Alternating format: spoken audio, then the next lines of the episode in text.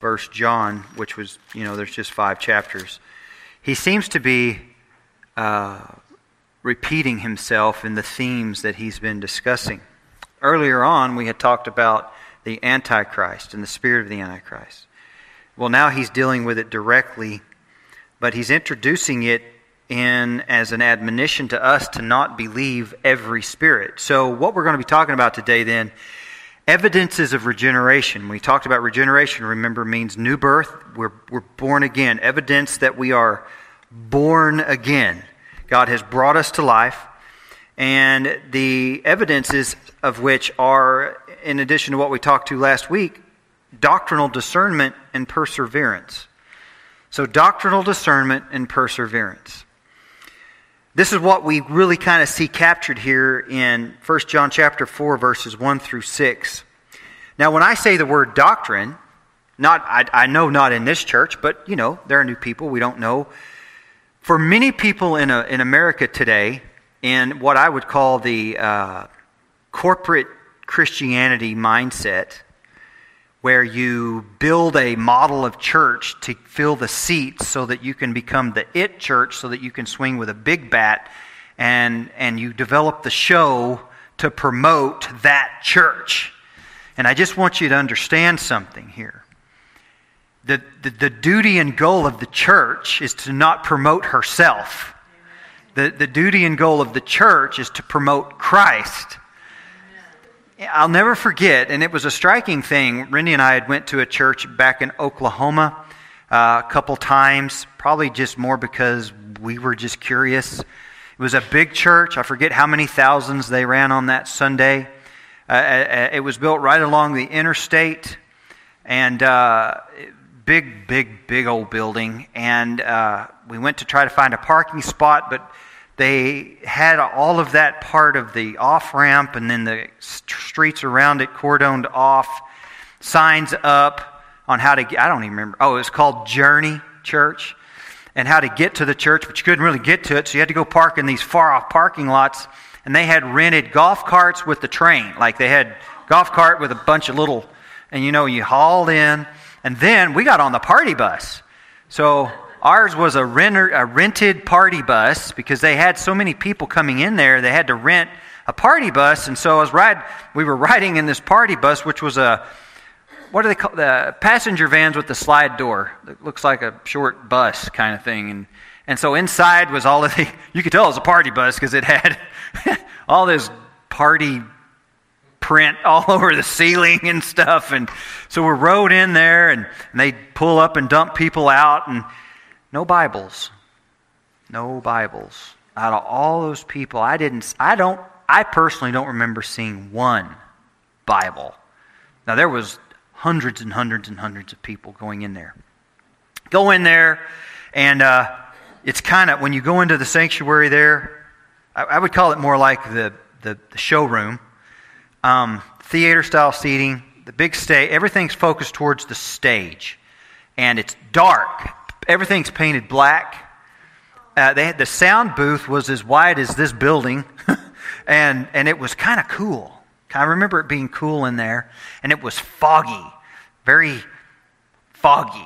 They had a fog machine going, and they had these lights going all over. And one of my kids said, "I've never been to a concert before," you know.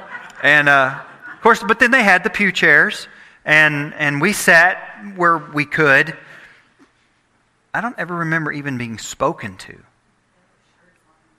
Yeah, so they, they never said hello, welcome. You had to pass through the ginormous land of donuts, though, to get there. I do remember that big, huge donut bar of all the donuts you could imagine. But they had on all the shirts. The, the shirt was what was, so we saw it when we came in too, and it said, My church is kind of a big deal big letters. So they got up there on the stage and they did the announcements, and of course they had their band and, and all the lights and the, you know, and and uh, they they got up there at some point and they were they just they had a box of these shirts. My church is kind of a big deal. And they said, "Who wants a shirt?" And they're like, "Yay!" And they started throwing out these shirts, you know, like at a, I guess, a concert or something. And um, but the shirt was very offensive. My church is kind of a big deal. No. No, Jesus is kind of a big deal. That church no longer exists. Uh, it, it, it went out and and just like all of those things, they were very weak on doctrine, as evidenced by the things they promoted. You see, what, what you put forth first when you go to talk about God, what you present with, is what you value. It's what you treasure. It's what you really are after. They want the show. They wanted the, the zing the popularity. And they said so. They were all about promoting their church. Now, we have a sign up. It says Northridge Fellowship. It identifies us as being here. And underneath it says it's not about religion, it's about a relationship, and we mean that. But we promote Christ. So we have chairs, and they're comfy enough for you to sit here. And we have a stage, of course. I guess it's a stage. I prefer to it to think of a place where it all points towards the preaching of the word. Okay? The pulpit. And of course, these, this is what we would refer to as the altar.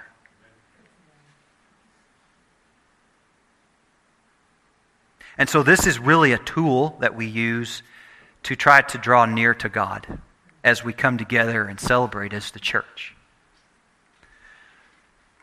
I'll make a confession to you as I, as I get into this. I'm going to just say this. So, because like I said, I've told y'all everything else. I stop now. Uh, for so long in my early Christian, when I was getting into ministry, I was all about the new stuff, promoting the new stuff, the new music, and, and all of those things.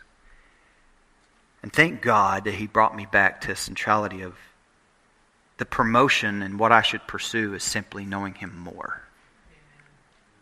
So I, i am grateful for how God has, has brought me full circle. And I'm grateful for how God has, has allowed us as, a, as, a, as one of many church families to be about Jesus.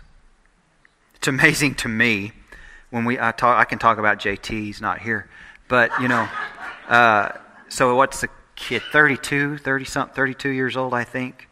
Um, so we get this young man and, and crazy talent. You guys have no idea how gifted that guy is on instruments. He can play everything, and he he makes his own little his own little uh, CDs, and he takes our worship songs that he plays here, but then he goes back there on his computer and he gets on the drums I'll hear him in here sometimes. It's, of course, it's electronic, so all I hear is, you know, but he'll, he'll record a track and then he'll carry it back there and put it in his computer, and then he'll come in here on the bass and he'll do some stuff. Then he'll go to the keyboard and he'll do some stuff, and he'll put it all back there on his computer, and then he'll start mixing it up, and then it sounds like something you'd hear on the radio. And uh, one day I said, JT, why don't you why don't you figure out a way to play that, you know, on the up for service? Because he, and he looked at me and he said, because Mickey, it isn't about this. If, if, if you have to have these sounds to worship Christ as, as the fellowship of the, of the church together, then, then I failed as a worship minister because my, my, my job is to bring people to Christ, not to a sound. He's young. And I'm grateful that he's here. I'm grateful for that. So he has a doctrine of worship that most of us don't understand. Do you know, for example, do you, do you want to know what the very first definition or what the very first requirement for true worship is? Do you know what's required to worship God? Attitude, not music. Did you know that in the Old Testament, music was hardly ever mentioned? But we've made it all about music. Now, I don't want to go that way, but I want to say this is that attitude. You have to have an attitude to worship God. So, what does your doctrine of worship look like? Okay. That's going to dictate and determine where you might choose to attend a church. Because if you're all into the ethereal, well, you're going to go to where the ethereal is. The question is, is that biblical? How far are you willing to go? Well, what's your doctrine on the supremacy of Scripture? If, if you don't really have one, you might go anywhere that tells good stories. What's your, what's your doctrine over who the person of Christ is? If he's just your buddy to help you along in life, then you probably will be fine going to many, many churches that don't major on who Christ is. But if you have a biblical doctrine over all of these things that I've just mentioned, you understand suddenly it begins to narrow and where you can go. Because God is dictating the terms on what is correct. Amen. We have to be careful to not allow the world to do that. Scripture has to do that. Scripture does. You say, why are you talking about this? Because doctrinal discernment, if you're growing in Christ, you're born again. And while there are different representations of how you can, you know, like for example, obviously Weston doesn't sound like JT. Okay? Weston has his his sound and JT has his sound, but notice that the, the, the simplicity of it is still towards Christ, right? So you, there are varying differences in how you might display this, but it's still going to be the simplicity of a sound doctrine of Christ. And what does the Bible say? So you should be able to discern that if you're growing in the Lord. If you're in Christ, you've been born again, you should be able to discern that. And then, secondly, you're going to persevere in it. Now, you may start off somewhere that's not good, but you're going to end up going towards the good because that's Christ in you. So, the importance of doctrine, this is adapted from the Moody Handbook of Theology. Uh, sound doctrine is important because our faith is based on a specific message. Think about that. Jesus Christ and Him crucified, but developed. I mean, I can't go into all. I mean, you understand how large that statement is right there? I can't even begin to touch all of it in a matter of a second here.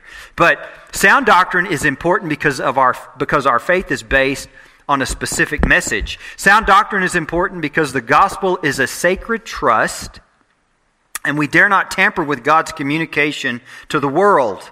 Our duty is to deliver the message, not to change it. Okay? So, again, the scope is always going to be narrow to what God says, not what we would like for it to say. Sound doctrine is important because what we believe affects what we do. Observation, just saying you know, I mean, I mean, you have to understand. Uh, I think of some of you in your careers. You you talk a lot about what you're around. So Rennie's always talking about bones and stuff, and I don't know what she's saying. And then she'll say, "Oh, my phalanx of something or another of my C spine is hurting," and I'm thinking, "Your back." you know, I don't know what you're saying to me right now. okay. And then, you know, uh, I've always talked about Travis, and he talks about fats and vitamins and, and you know, just get on that one and he'll all the stuff and of course his industry. And I you know Chris can talk about insurance and and and litigation and insurance. And oh man well that's a deep one. And education you educators right now are really frustrated. I mean you are super frustrated because you've seen how things have changed. And you know there seems to be no guiding principles I've seen in churches, and I can't put this together in my head. Our church teaches the Bible, and you'll meet people that go there. And, and without looking in and, and taking your big fat mac, micro, uh, magnifying glass and looking at them, you just, they just, they're so permissive with what they allow in their life that is ungodly. So the question is if it's such a Christ centered preaching church, then how come a lot of the people you meet from there are not Christ centered? How come it seems as though they have no doctrinal compass? How come it seems as though it's, it's just about them? See what I mean? So, sound doctrine is important because what we believe affects what we do. Behavior is an extension of theology. And there is a direct correlation between what we think and how we act. For example, and I don't want to start anything, but, you know, when you got into the, oh man, what was that? Oh, they had the, they called it the new math, where 2 plus 2 is 5 some way. What? Oh, Common Core, yes. Well, if you say Common Core to seasoned teachers, they just might burn a hole through you with their eyeballs, you know. And, and because in their mind they're thinking, well, there's a direct correlation between what we think and how we act. Does it have to be four? Yes. Does it have to do? Does it? Ha- but I feel this way. And they're thinking, you don't understand. It's one, two, three, four, not hmm. And, you know, and so I'm just saying, so that's in education, but what about when it comes to the things of God? Behavior is an extension of theology. Literally, I was thinking as I pray, I pray in the shower a lot, and that's a good place to do it. And guaranteed to be left alone in there. So, uh, but I was thinking the white nations, Western Europe, America, Canada, They've once bastions of deep theological reformation and doctrinal standards are given over now to things that they shouldn't even be meeting about. And, and look at the behavior in these nations. Look at the behavior in these countries. Here's one. This is actually true in Germany. Of course, you know Germany allows euthanasia. Okay? Which is a whole statement itself, right? So, behavior, you know, uh, behavior is an extension of theology. Well, now, in Germany, unless you're vaccinated, you can't be euthanized.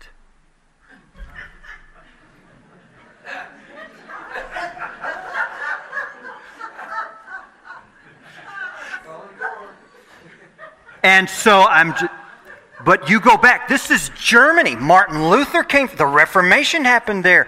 I mean, so many. And now they're. That's the way they think? Okay, we'll get into it here. Uh, so this is a big deal.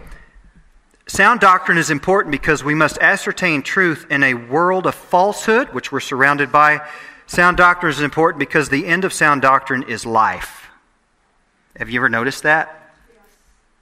Okay, life.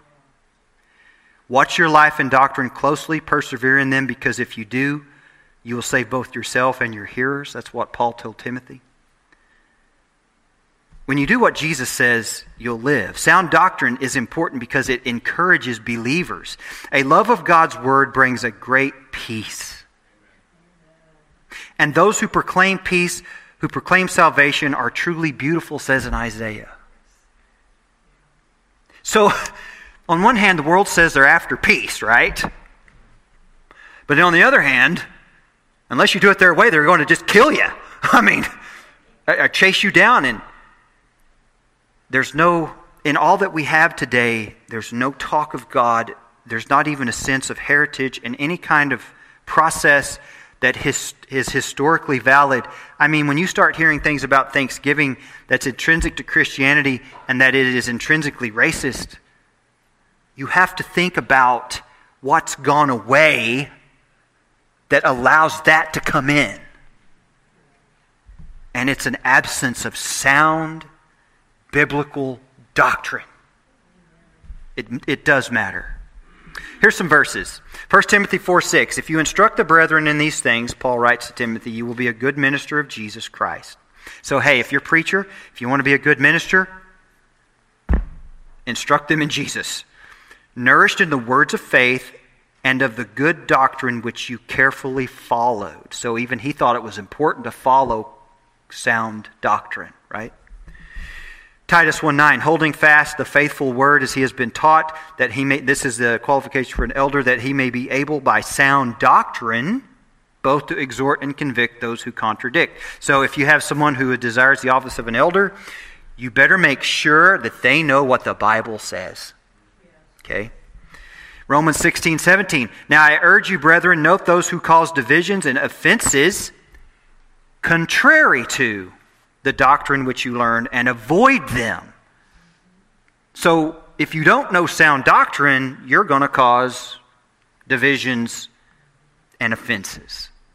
It always happens. Hey, it always it, it even happens in churches that any other time would be sound, but they allow other things to come in to become the main thing, and they veer off the preeminence of Christ and the centrality of the word. In 2 John verses 9 and 11 through 11. Whoever transgresses and does not abide in the doctrine of Christ does not have God. And someone say, well, what's the doctrine of Christ? You don't have time today. Okay, but it's all there. God, he who abides in the doctrine of Christ, has both the Father and the Son, as we're about to read. If anyone comes to you and does not bring this doctrine, do not receive him into your house nor greet him, for he who greets him shares in his evil deeds. And I would just say, when you have the Jehovah's false witnesses on your porch, or you have the, the Mormons show up to talk, unless you are skilled in the scripture and God has burdened you to share with them, don't. Do what the Bible says. Now, if you're skilled in the scripture and you know the word, and you literally are burdened for them to share truth with them, and you know you can, then okay. But if not, don't just come down and say, oh, really, and placate them and send them on their way, because now you've joined in. Sound doctrine matters. so, first, test all things, all things, with the doctrine of Christ. Let's read in verse uh, uh, 1 John 4 1. Beloved, do not believe every spirit, but test the spirits, whether they are of God, because many false prophets have gone out into the world. Now, this is John's admonition. This is what he's writing to tell them. And he says, test the spirits. Now, when's the last time you tested the spirits? And you say, well, what does he mean, testing the spirits? And then he refers to false prophets that have gone out into the world. So it is true, there are many false prophets. We've covered that before. I mean, there's a whole litany of them, right?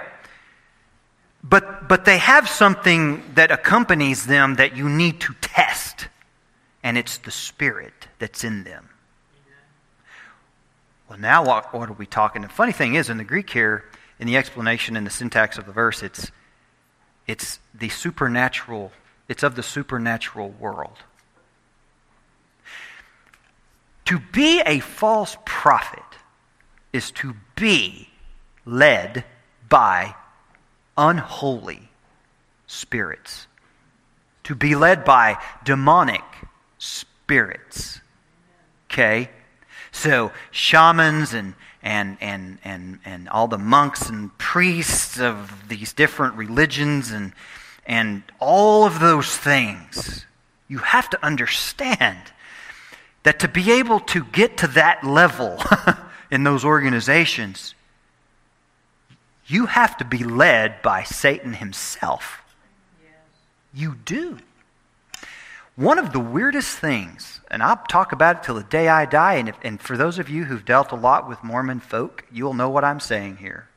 But in Utah County, down where we were, when we could talk Chevy and Ford all day long, okay, and the weather, and politics are very conservative. But when I started talking about the Jesus of the Bible, and I would say Jesus of the Bible, instantly you could watch their eyes just clear out. It was as if they left. and this darkness came in. Now, their eyes didn't turn black, but, but I, you have to understand when you're talking with them, they literally shut down and they were vacant.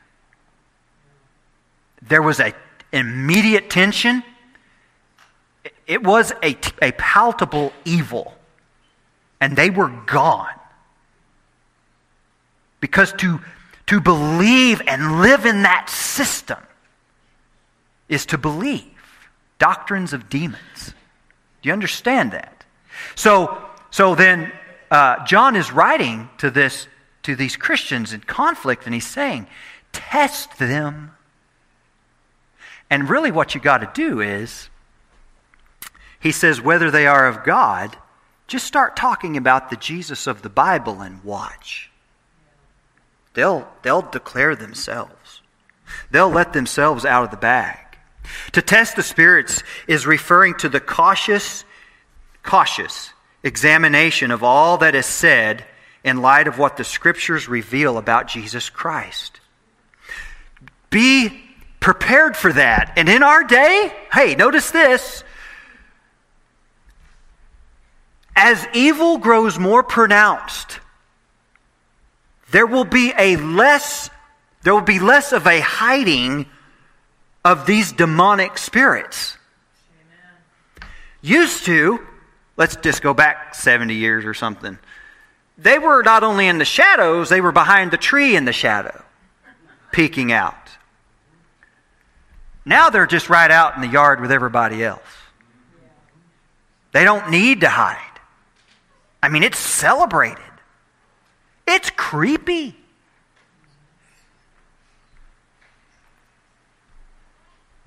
Test them to see what they are.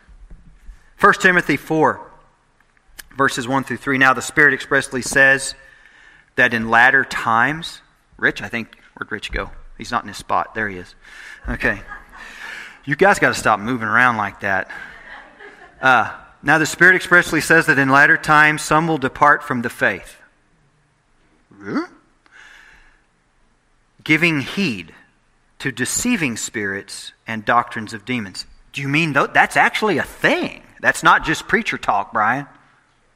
There are actually deceiving spirits and doctrines of demons. And because some who are in the church today will depart later because they're giving heed to it. What does giving heed mean? They're going to take it in. You know why? because they were never part of us. They, they went along to go along. There's only one surefire remedy and antidote and protection from doctrines of demons and deceiving spirits the Spirit of God, the Holy Spirit of God. That's it. He will guide you into all truth.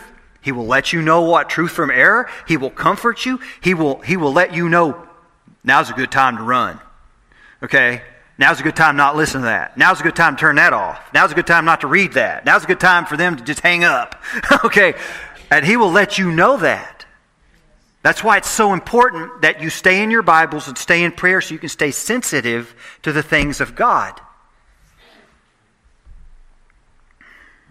I had a friend that played guitar in Oklahoma, and he played it so much, you know, when you play, you get calluses on the end of your fingers. He says, it's pretty cool because now I can take and when I'm grilling, of course, he was using briquettes. He said, I can actually get down and I can actually pick them with my finger and move them around. And I thought, what happens when it burns through all that skin? Because it is. Just because you ain't feeling it doesn't mean it's not happening.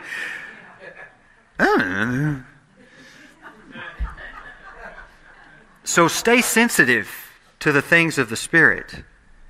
But it says that they will, the, the Spirit expressly says that. And these doctrines of demons, they speak lies in hypocrisy. I don't know of something that's more hypocritical than saying, hey, we care so much about you, we want you to be vaccinated, so before you kill yourself, at least you're safe.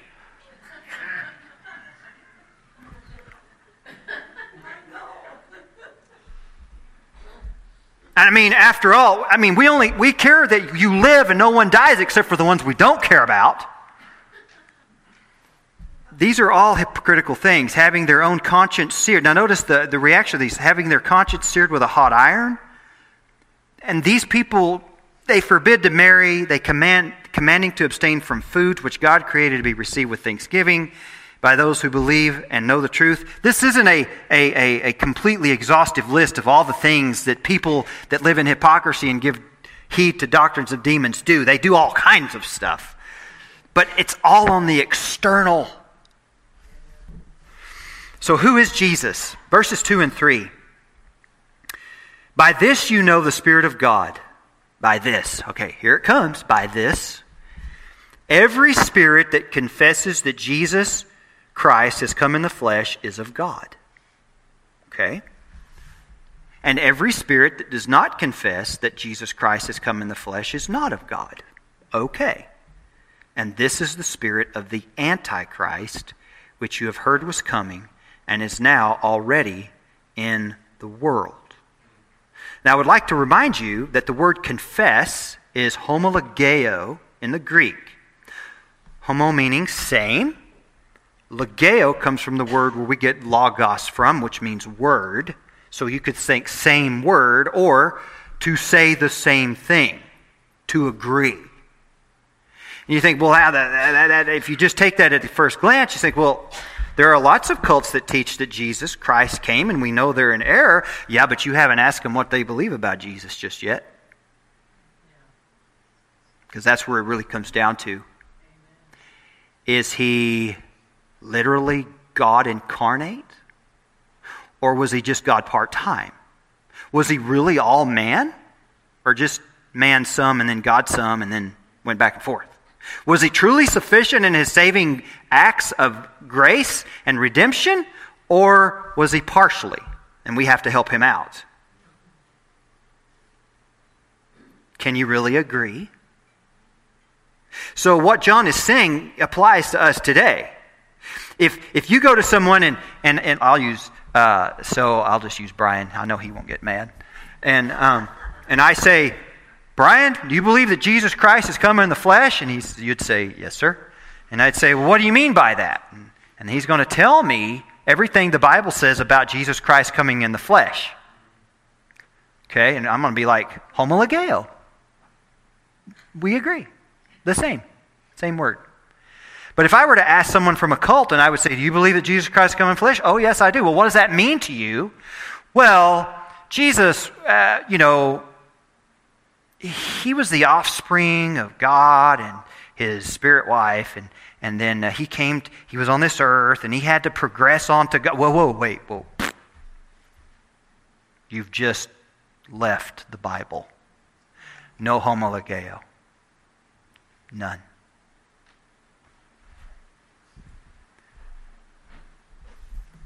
Every single false religion has redefined the person and nature of Jesus Christ. Do you realize that?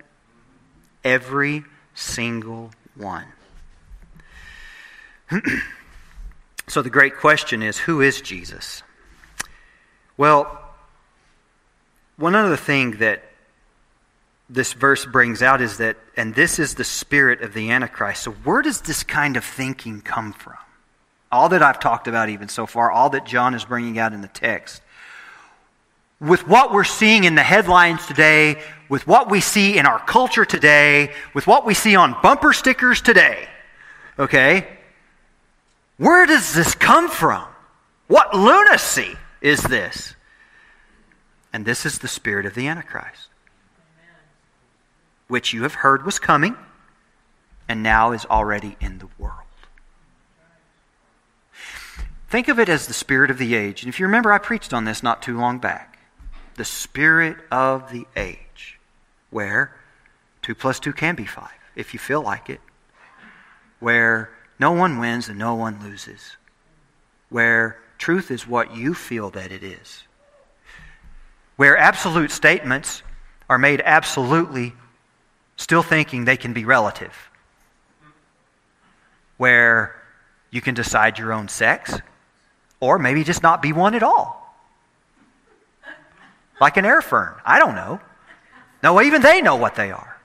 But you, you, there's no fixed standard. And yet, and yet,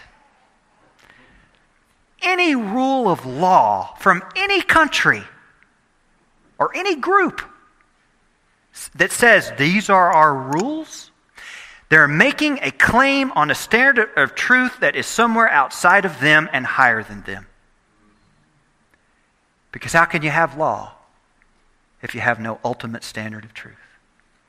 So, in that, they completely contradict themselves.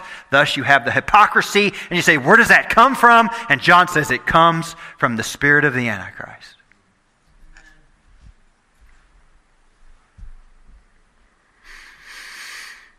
I like what Rich said when he was getting up to pray because it is true that now there is a great division happening between God's people and the world. Thank God finally it's happening.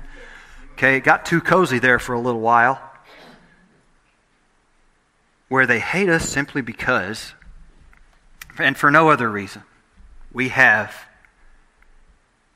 a, a resolve to a fixed standard of ultimate truth that is all held in this book. And they, they hate us for it. We can read through their hypocrisy with it. We can show their, them their lies with it. We, we, we are encouraged enough by it that we won't back up from it. We cannot be bought or controlled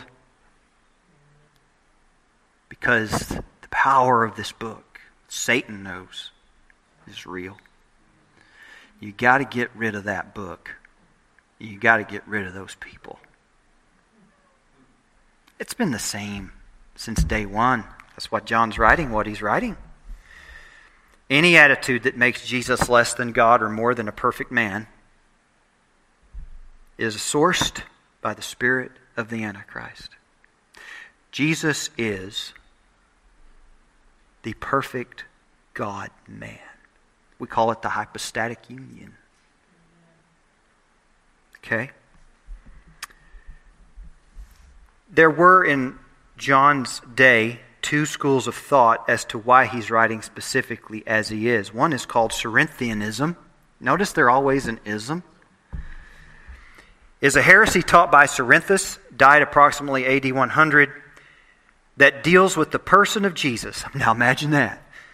It stated that Christ, the Christ, came upon Jesus at his baptism and left him just prior to his crucifixion. Okay? Essentially, Cerinthus taught that the Christ and Jesus are separate beings. He taught that Jesus was born naturally without the virgin birth. Cerinthus was educated in the wisdom of Egyptian issues with, from Ephesus, and so he would have had a mixture of Christian theology and paganism. And we see that happening in other countries many times where you have a mixture of Christianity and, and even, believe it or not, voodoo is one of those things. Syncretism, many times. Okay? So, Cerinthius. The other one is Docetism. Okay? Docetism was a teacher, but there was an error with several variations concerning the nature of Christ. So they had a problem with the nature of Christ. Generally, it taught that Jesus only appeared to have a body. He only appeared to have a body. That he was not really incarnate. So the word dokeo means to seem. so I, I don't know if they thought Jesus was a hologram or what. You know, this error developed out of the dualistic philosophy which viewed matter, so physical things, matter, as inherently evil, that God could not be associated with matter, and that God, being perfect and infinite, could not suffer. Therefore, God, as the Word, could not have become flesh per John per the verses in John 1 1 and 114 in the beginning was the Word, and the Word was with God, and the Word was God, and the Word became flesh and dwelt among us. This denial of a true incarnation meant that Jesus did not truly suffer on the cross and that he did not rise from the dead. It was all just, it just seemed like he did. They still struggle with those same verses today. And they're not called Cerinthianism anymore. They're not called Docetism anymore. But the same lie is still there. It's just repackaged. I like what the 1689 Baptist Confession of Faith says. The Son of God, the second person in the Holy Trinity, being very and eternal God, the brightness of the Father's glory, of one substance, and equal with Him who made the world, who upholds and governs all things He has made, did, when the fullness of time was complete, take upon Him man's nature with all the essential properties and common infirmities of it. We've talked about that in the Dane Ortlund class, right? Yet without sin, being conceived by the Holy Spirit in the womb of the Virgin Mary, the Holy Spirit coming down upon her, and the power of the Most High overshadowing her, and so was made of a woman of the tribe of Judah, of the seed of Abraham and David, according to the Scriptures. Very precise. So that two whole perfect and distinct natures, man and God, okay, were inseparably joined together in one person without conversion, composition, or confusion. Which person is very God and very man, yet one Christ, the only mediator between God and man. You ask a Puritan to give you a definition, you're going to get a good definition. And that's where the period actually came, was right there. That was all one sentence. Okay? So that's sound doctrine. It's backed by Scripture, which is the authority for all of sound doctrine. We must refer back to it all the time if you're in Christ and you're born again, you will have doctrinal discernment. And as you grow, it will become sharper, sharper, and sharper.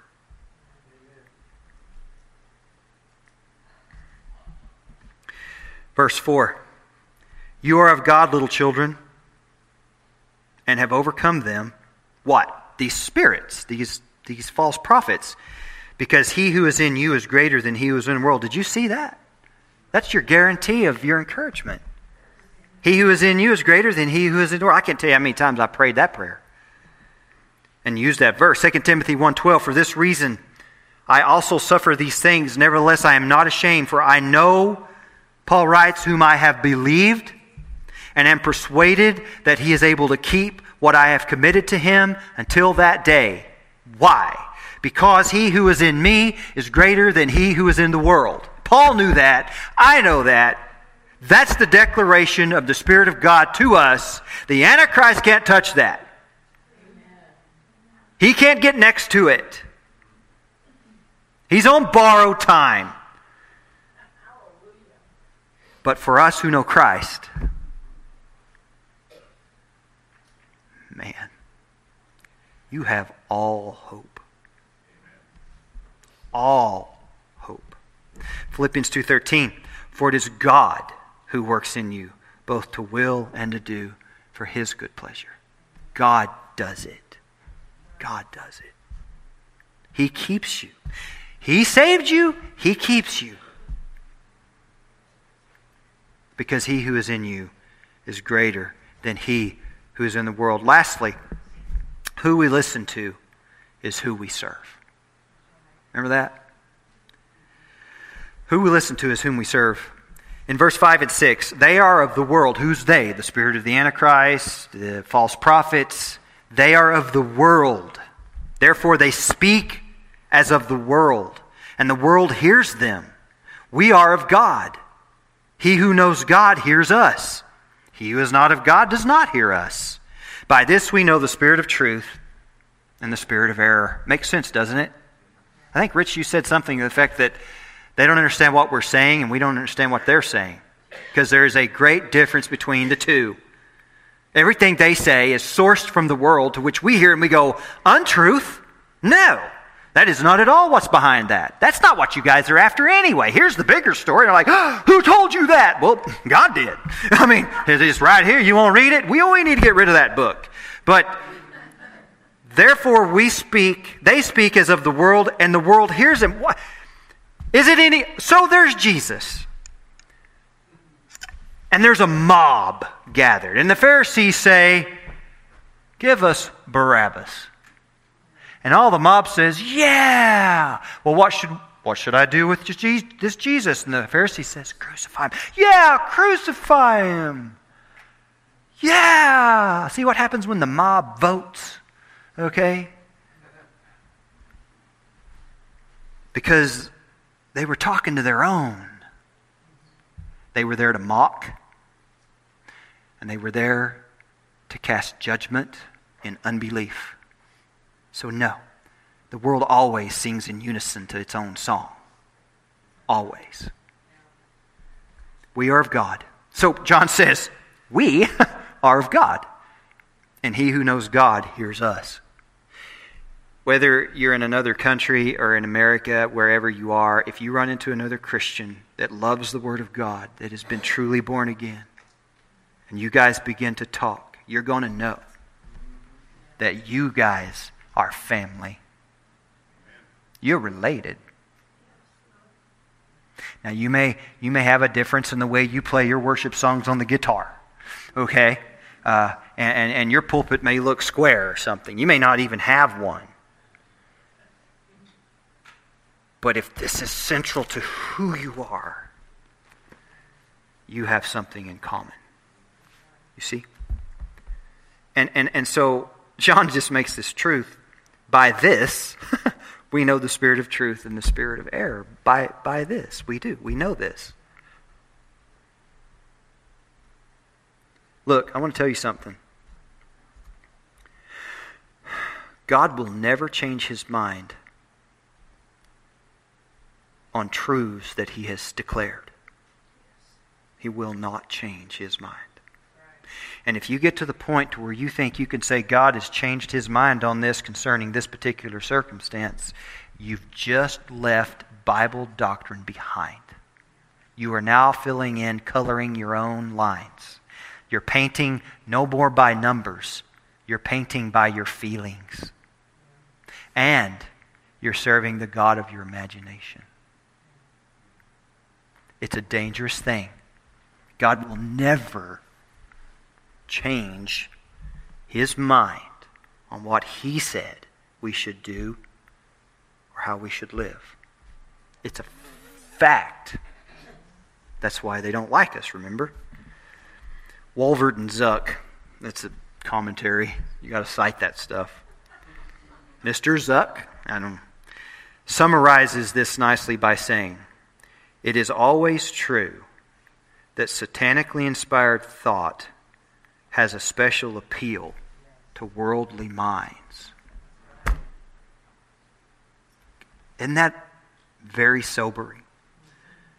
It is always true that satanically inspired thought has a special appeal to worldly minds. That's why, again, with all the things we see happening, and you talk to people who profess to be Christians, yet they seem to only be drawn to that that is not right. You're, you're, you're trying to figure out which wires broke, right? Because it doesn't go together. I, I've seen some of you on occasion with a few little puzzles, and you get down the small pieces, and it looks like it could fit, and it should, and you put it there, and you go, you try to you mash on it and it's unforgiving. It won't go. It may be close. But as Nathan Harden says, close only counts in horseshoes, hand grenades, and slow dancing. Okay?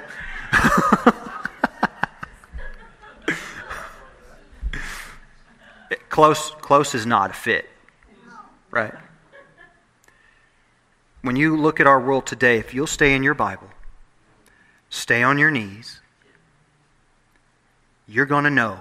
Now, you, you're not going to know all the details and all that stuff, but you're going to know if something's right or wrong. You're going to know it. And then here's the thing when you, when you do, when you know, when you know, trust Jesus for the outcome. Amen. And if you're called to stand on principle of truth, then stand there. Don't capitulate. You only get one shot. There's only a few times in life when you're going to be given an opportunity to make a statement for truth. If you think about it, stand strong. Amen. I want to ask Brother Wes if you'd come up, play, Brother Weston. Harry Manface, come up. But as, as we go through this, I just wonder, as Wes begins to sing, have you allowed have you allowed the pressure of the world to determine truth to you? Have you gotten away from your Bible because you're so frustrated? You say, I don't really know what's truth about it. Have you sought God about it? If you don't know Christ today, I, I want to remind you there is nothing to prevent you from believing all those lies. You need to be saved. Saved from the penalty of your sin and saved from the complete deception that's coming upon the world and is already in play. You, you can't hold yourself out of that. Whatever God may be calling you today to do, be faithful before you leave to do business with God.